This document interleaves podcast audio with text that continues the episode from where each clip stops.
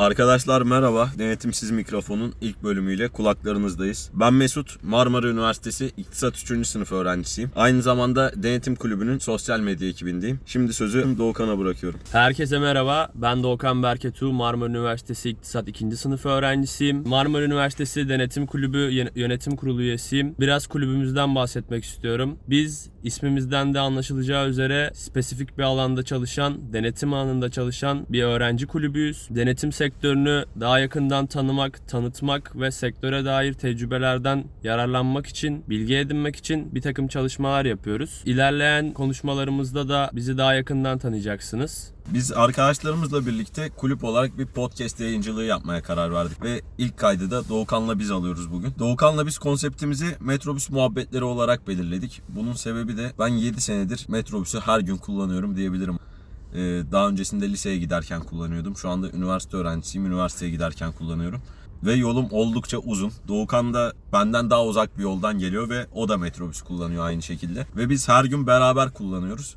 Metrobüs muhabbetleri olmasının sebebi de biz okul dönüşü yolculuklarımızda ülke gündemine dair konuları yolculuğumuz bitene kadar her gün aramızda tartışıyoruz aslında. Bu sebeple bu ismi seçtik. Ben de aynı şekilde yaklaşık 5-6 senedir her gün metrobüsü kullanıyorum. Son bir buçuk senedir de beraber kullanıyoruz Mesut'un da bahsettiği gibi. İşte spor, sanat, politika, ekonomi, gündem ne olursa bu yolculuklarımızda sohbet etme fırsatı yakalıyoruz bunlarla ilgili. Keyifli sohbetler de oluyor. İkimiz de gerçekten keyif alıyoruz bundan. Bu podcast işine girmeye karar verdikten sonra bu sohbetlerimizi neden değerlendirmeyelim? Neden başka insanlar da bunları duyma fırsatı yakalamasın diye düşündük. Dünya gündemini meşgul eden konulardan en önemlisi Brexit konusu. Bugün bu konuda konuşacağız biraz. Brexit kelimesi Britanya ve exit kelimelerinin birleşiminden oluşuyor. Britanya'yı Türkçe söyledim ama bunun İngilizcesinin birleşiminden oluşuyor. Bu süreç aslında uzun yıllardır İngiltere'nin gündeminde olan bir şey. Avrupa Birliği ilk kurulduğunda İngiltere kurucu üye olarak yer almıyor Avrupa Birliği'nin içerisinde ve ayrı bir topluluk kuruyorlar. Daha sonrasında Avrupa Birliği'ne katılma isteğinde bulunuyorlar. Fakat Fransa'nın kararıyla veto yiyorlar. Sonra tekrar deniyorlar. Tekrar veto ediliyorlar. En son başvurularında kabul ediliyorlar ve Avrupa Birliği'ne dahil oluyorlar. Ve bundan iki sene sonra Avrupa Birliği'nden ayrılmak istediklerini açıklıyorlar. Yıllarca uğraşıyorlar girmek için. İki sene sonra ise biz vazgeçtik gidiyoruz deyip bir başvuruda daha bulunuyorlar. Bu başvuru üzerinden yıllar geçiyor ve hala çıksak mı çıkmasak mı bunu tartışıyorlar. Burada kritik nokta aslında neden çıkmak istiyorlar? Halk referandumla buna karar verdi. Çıkma kararı aldı. Neden çıkmak istiyorlar? Yani bu kadar girmeye çabaladıktan sonra muhakkak bunun bir sebebi olmalı. Senin bu konuda fikrin nedir? Aslında bahsettiğin referandum 23 Haziran 2016'da yapıldı İngiltere'de. Yaklaşık 3 yıl önce. Evet. Ve %48'e karşı %52 oyla Avrupa Birliği'nden çıkma kararı aldı vatandaşlar. İngiltere'nin buradan çıkmak istemesinin sebebi en başından beri Avrupa Birliği'ni bir ayak bağı olarak görüyor. Ticaret işlemlerinde olsun, ticari faaliyetlerinde olsun Avrupa Birliği'nin kendilerini kısıtladığını düşünüyorlar. Biliyorsun Avrupa'da sınırlar arası serbest dolaşım var. Fakat İngiltere buna zaten en başından beri dahil değil. İngiltere'ye gidebilmek için ayrıca bir vize şartı var. Bildiğim kadarıyla Schengen vizesi Avrupa'da dolaşmak için. Evet. İngiltere ayrı bir vize istiyor kendi ülkesinde bulunabilmen için. Ve İngilizler için Avrupa'dan İngiltere'ye gelen insanlar büyük bir sorun teşkil ediyor. Bundan sürekli rahatsızlık duyuyorlar ve aldıkları göçü aslında kısıtlamak istiyorlar bir bakıma. Ve Avrupa'nın getirdiği ekonomik yüklerden de kurtulmak istiyorlar. Avrupa Birliği üyesi ülkeler genel hazine mi deniyor artık? Ona bir yardımda bulunuyorlar Evet, evet. her sene düzenli olarak. Bunlardan da kurtulmak istiyor. Avrupa Birliği'nden kurtulduğunda ticaretini daha serbest gerçekleştirebileceğini düşünüyor ve ticaret hacminde genişlemeler olacağını söylüyor İngilizler. Yani şu ara Avrupa Birliği'nde sırtlayan ülkeler ve sırtlanan ülkeler tabiri caizse mevcut. İngiltere burada Avrupa Birliği'ni sırtlayan ülkelerden biri pozisyonundaydı ki bence çıkışından ziyade girişi daha ilginç. Neden girmeye bu kadar zorladı bu sorgulanmalı. Baktığınız zaman Avrupa Birliği işte ekonomik, politik, sosyal, kültürel bazı konularda birlik beraberlik konseptiyle kurulmuş bir oluşum. İngiltere'nin aslında dünya sahnesinde konumuna baktığımız zaman bunların hiçbirine ihtiyacı yok. Zaten Avrupa Birliği'nin ortak parası olan Euro'yu kullanmıyor. Sınırlar arası serbest geçiş mevzusuna dahil değil. E, baktığınız zaman İngiltere ne yapıyor? Borç alıyor, borç veriyor. Gerçi bunu faiziyle geri alarak oradan da bir kar sağladığını söyleyebiliriz ama muhakkak bu eksilerini artılarını tarttıklarında onlar açısından çok önemli olmadığına karar vermiş olmalılar ki e, kısa bir süre sonra yeniden çıkmak için talepte bulundular. Süreç giderek uzuyor. Karşılıklı anlaşmaya varmaya çalışıyorlar. Orada bir problem var. Çözülecek gibi mi? Ne diyorsun? Theresa May İngiltere Başbakanı Avrupa Birliği ile bir anlaşma imzaladı. Fakat bunu İngiltere'de parlamentoya da onaylatması gerekiyor. Bu anlaşma parlamentodan geçmedi. Kendi partisinin içerisinde de ciddi muhalifler oluşmuş durumda. Ve muhalefette olan işçi partisi buna çok büyük tepkiler gösteriyor. Theresa May'in ve Avrupa Birliği'nin koyduğu kurallara hiç sıcak bakmıyorlar. Ve Avrupa Birliği de çıkmak istiyorsanız çıkabilirsiniz ama bizim şartlarımızla buradan gideceksiniz diyor. Yani işinize gelirse durumu var biraz. Ve ben bu sürecin daha da uzayacağını düşünüyorum. Bu süreç sonunda hatta bazı ihtimaller doğabilir. İngiltere'de erken bir genel seçim olabilir. Olabilir. Bunların hepsi ihtimal dahilinde. Biraz da şey var galiba şu an Avrupa Birliği ile İngiltere arasında. Hani Avrupa Birliği kapı orada abi istiyorsan çık Aynen tavrında ama blöf yapıyor. Çünkü İngiltere'ye ihtiyacı var aslında. Ya şöyle ihtiyacı var. Yani İngiltere'nin tarihine baktığında ticaret alanında büyük tecrübeleri olan bir ülke. Ve hala bunu başarıyla sürdürebilen bir ülke. Yani İngiltere oradan çıktığında Avrupa Birliği de çok büyük bir tecrübeyi kaybetmiş olacak diyebiliriz. Lider pozisyonda Almanya yer alacak büyük ihtimalle. Ben öyle öngörüyorum. Yani zaten lokomotif ülke olarak Almanya görülüyor şu anda Avrupa Birliği Mevcut içerisinde. sanayisiyle, otoritesiyle, gücüyle Almanya dediğin gibi lokomotif olacaktır. İngiltere'nin ayrılması da tabii Euro bölgesinde ve İngiltere'de sterlinde bir değer kaybı yaşatacaktır diye düşünüyorum açıkçası. Evet o yönde de büyük çalkalanmalar yaşanacaktır. Euro dolar paritesinde önemli değişiklikler olacaktır. Biraz konu değişiyor ama e, arbitraj işiyle uğraşan dolardan euroya, sterlinden euroya arbitraj yapan yatırımcılar için de ilginç fırsatlar doğacak. Büyük ihtimalle. Hiçbir yatırım tavsiyesi değildir. Şöyle de bir durum var. İskoçya biliyorsunuz Büyük Britanya'ya bağlı bir devlet. 2014 yılında bir bağımsızlık referandumu yaptılar fakat bundan olumsuz bir sonuç çıktı. Bunun dışında İngiltere Avrupa Birliği'nden ayrılırsa Kuzey İrlanda diyor ki ben birliğin içerisinde kalmak istiyorum. Yani bu karar sonucunda aslında Büyük Britanya'da iç çatışmalar da ortaya çıkabilir. Ülke genelinde siyasi bir kaygı doğmuş durumda zaten. Bu halka da yansıyarak olumsuz sonuçlara yol açabilir diye düşünüyorum. Büyük Britanya Avrupa Birliği'nden çıkma kararı aldığı takdirde bahsettiğin gibi İrlanda, İskoçya gibi Büyük Britanya'ya bağlı devletler ben çıkmak istemiyorum diyebilir ki demişler de zaten. Ee, yarın öbür gün İskoçya'dan da gelebilir aynı tepki. Bu Büyük Britanya'nın da çözülmesine, dağılmasına sebep olabilir demeye getiriyorsun Aslında galiba. Evet yani güneş batmayan imparatorlukta güneş batabilir. Aman ha. Peki şimdi Büyük Britanya'ya bağlı ülkelerin Avrupa Birliği sürecinden bahsettik.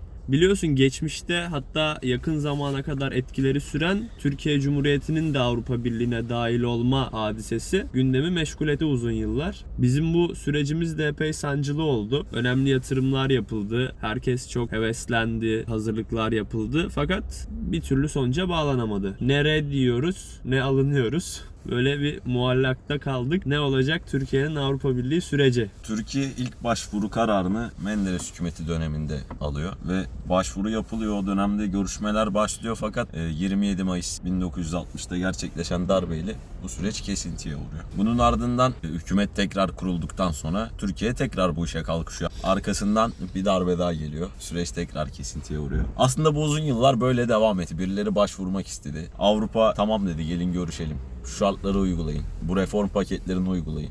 Yakın tarihimizde Ceza Kanunu'nda ciddi değişiklikler gerçekleşti. Anayasamızda ciddi değişiklikler gerçekleşti. Ama dediğin gibi ne reddediliyoruz ne tamam gelin siz de bu birliğe katılın diyorlar. Ben bu sürecin bir sonuca bağlanacağını da düşünmüyorum. Açıkçası ben de düşünmüyorum. Girmeli miyiz, girmemeli miyiz? İyi mi oldu, kötü mü oldu? Bunu birazdan değerlendiririz. Bu ayrı bir mevzu. Fakat bu Avrupa Birliği'ne girme sürecinde yapılan hazırlıkların bizim için bazı olumlu tarafları oldu. Bazı konularda hükümler, kanunlar ya da fiziksel yapılar, spor anlamında stadyumlar, belki AVM'ler vesaire e, birçok konuda dünya standartlarını yakaladık ya da yaklaştık diyebiliriz bu Avrupa Birliği'ne girme sürecinden mütevellit. E, bu bize yegane katkısı oldu Avrupa Birliği'ne girme isteğimizin. Ama negatif tarafları da muhakkak oldu. Sen de biraz bunlardan bahset istersen. Ya bu süreçte e, 1995 yılında Avrupa ile ülkemiz arasında bir gümrük birliği anlaşması sağlandı. Bu anlaşma genel olarak olumlu değerlendirilen bir anlaşma. İşte biz Avrupa pazarına açıldık. Serbest ticaret ulaşımıyla birlikte ticaret hacmimiz arttı gibi gözüküyor. Ben buna farklı bir yönden bakmak istiyorum. Evet bizim ticaret hacmimiz arttı. Avrupa pazarında rahatça dolaşabildik. Onlar burada istedikleri ürünleri satabildiler. Geldiler fabrikalar kurdular. Ama bu Türkiye'nin üretimini baltalayan bir şey oldu. Yani kendine sağladığı bir avantaj gibi gözükse de burada ben ülke olarak bir rehavete kapıldığımızı düşünüyorum. Zaten Avrupalılar üretiyor. Burada zaten her şey var deyip bunu biz yapalım diyen insanlar çıkmadı aramızdan. Çıkanlara da destek verilmedi. Çıkanlara da bir şekilde destek verilmedi. Önleri kesildi. Bize en büyük olumsuz yönü bu diyebilirim ben. Çünkü cidden Türkiye bu süreçten önce üreten bir devlet, üreten bir toplum.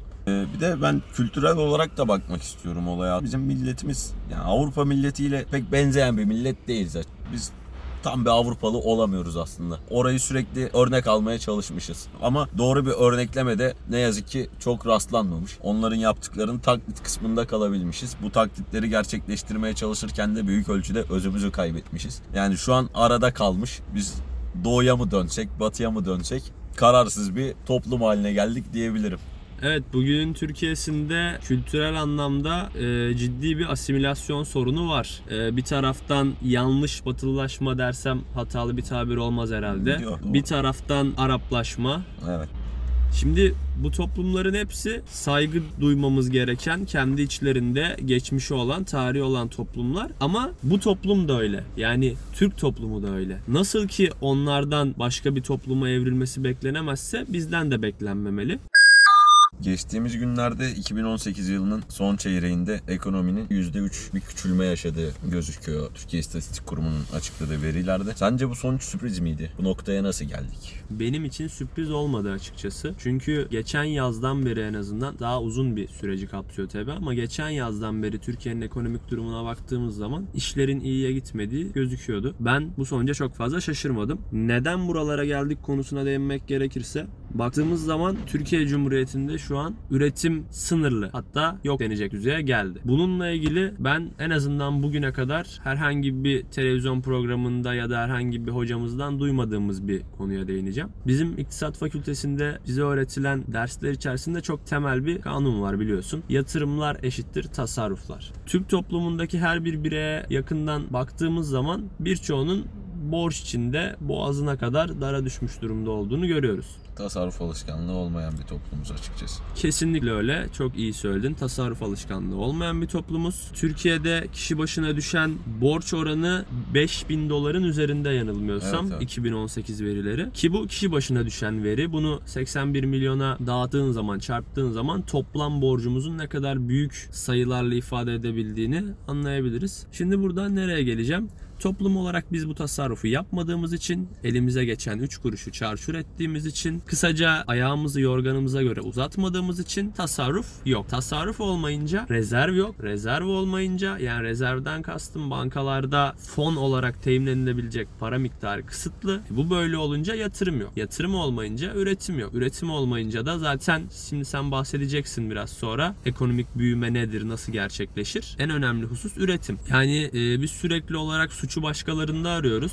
Politikalarda arıyoruz. Şirketlerde arıyoruz. Dış mihraklarda arıyoruz. Ama Üst akıl.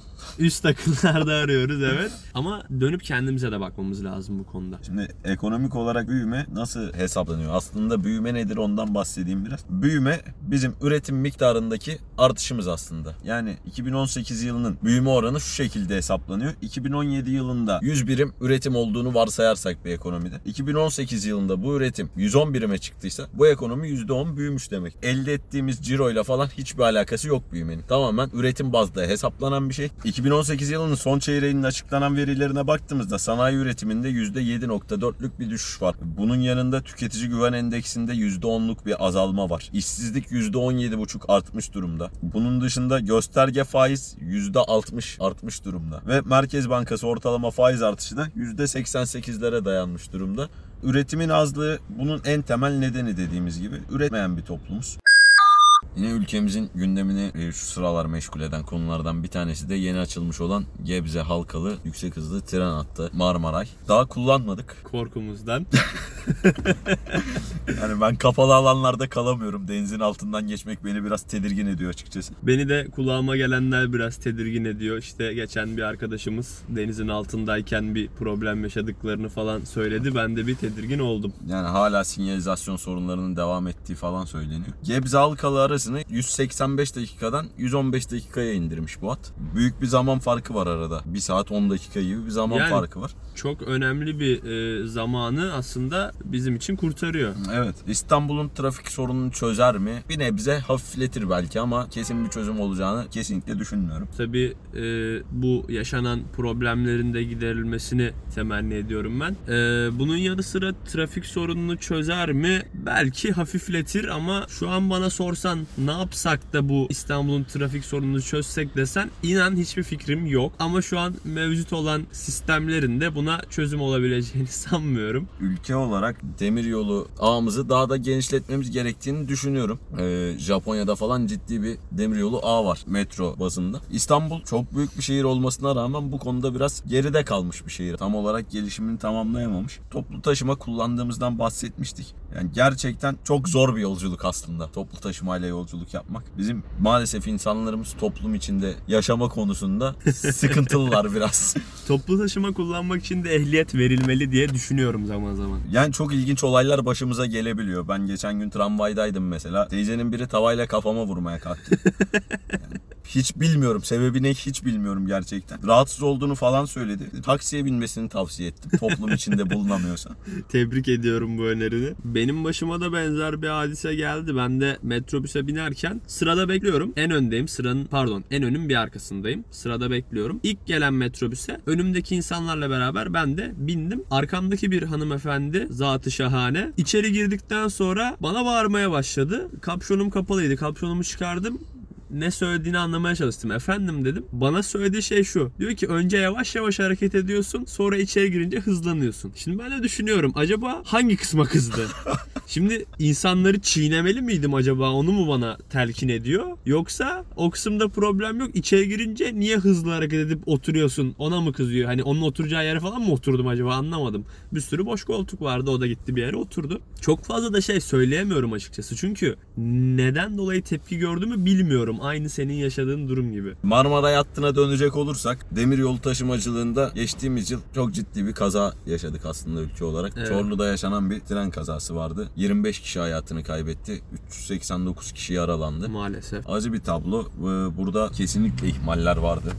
Bunun başka bir açıklaması ben yok diye düşünüyorum. Yani Ve son 15 yıla baktığımızda biz tren kazalarında 87 kişiyi kaybetmişiz toplamda. Yeni açılan hat umarım böyle bir haberle gündeme gelmez. Sadece açılışıyla ve bize kazandırdığı kolaylıklarla gündemimizde kalır. Benim temennim bu. Herkese hayırlı olur inşallah. İnşallah. Baktığımız zaman güzergah aslında çok güzel bir güzergah. Çünkü otobüs dışında metrobüs gibi, metro gibi kendine ait bir istasyon ve hat üzerinde ilerleyen bir ulaşım sistemi yoktu. Bu yeni açılan tren hattının geçtiği güzergahlarda. Örneğin senle geçenlerde Florya sahile git, arabayla gittik. Çok da zor oldu. Trafik sıkışıklığı vesaire. Bizim için zor bir gün oldu. Bu yeni açılan tren hattı artık oradan geçiyor. Bununla beraber Bakırköy'ün içinden geçiyor. Yani metrobüsün geçmediği sahil kesimlerine yakın birçok yerden geçiyor. Küçükçekmece'den çıktıktan sonra Menekşe'den ilk sahile Evet. başlıyor galiba. Ee, oradan Florya'ya geçiyor. Alternatif bir yol da orada aslında.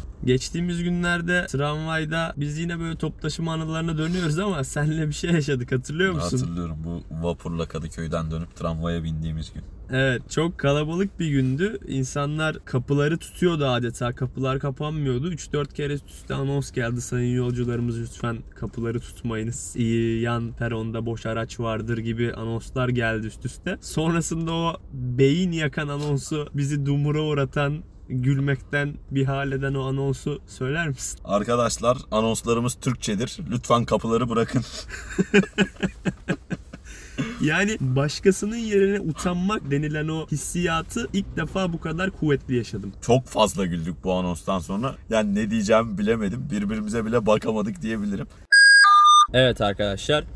Denetimsiz Mikrofon'un ilk bölümü ve aynı zamanda Metrobüs Muhabbetleri isimli serimizin ilk bölümünün sonuna geldik. Burada ufak bir hatırlatma yapmak istiyorum. Hem bu bölüm özelinde hem ilerleyen bölümler özelinde. Burada konuştuğumuz konular hakkında asla söylediklerimiz kesinlikle doğrudur. Biz bu konularda yetkiniz. Aksini kabul etmiyoruz gibi iddialı söylemlerde bulunmuyoruz. Tamamen şahsi fikirlerimizi, düşüncelerimizi bazen esprili, bazen sistemkar söylemlerle dile getiriyoruz. Bunun göz önünde bulundurulmasını sizden rica ediyoruz. Aksi yönde olumsuz eleştirilerle karşılaşmak istemiyoruz açıkçası. Çünkü bunlar yineliyorum. Bizim tamamen şahsi fikirlerimiz. Yanlış olabilir, eksik olabilir. Olmaması yönünde özen gösteriyoruz. Denetimsiz mikrofonun bir sonraki bölümünde görüşmek üzere arkadaşlar. Umarım keyifli bir sohbet olmuştur. Eklemek istediğim bir şey var mı Mesut? Dinleyen herkese teşekkür ederim. İyi günler. İyi günler.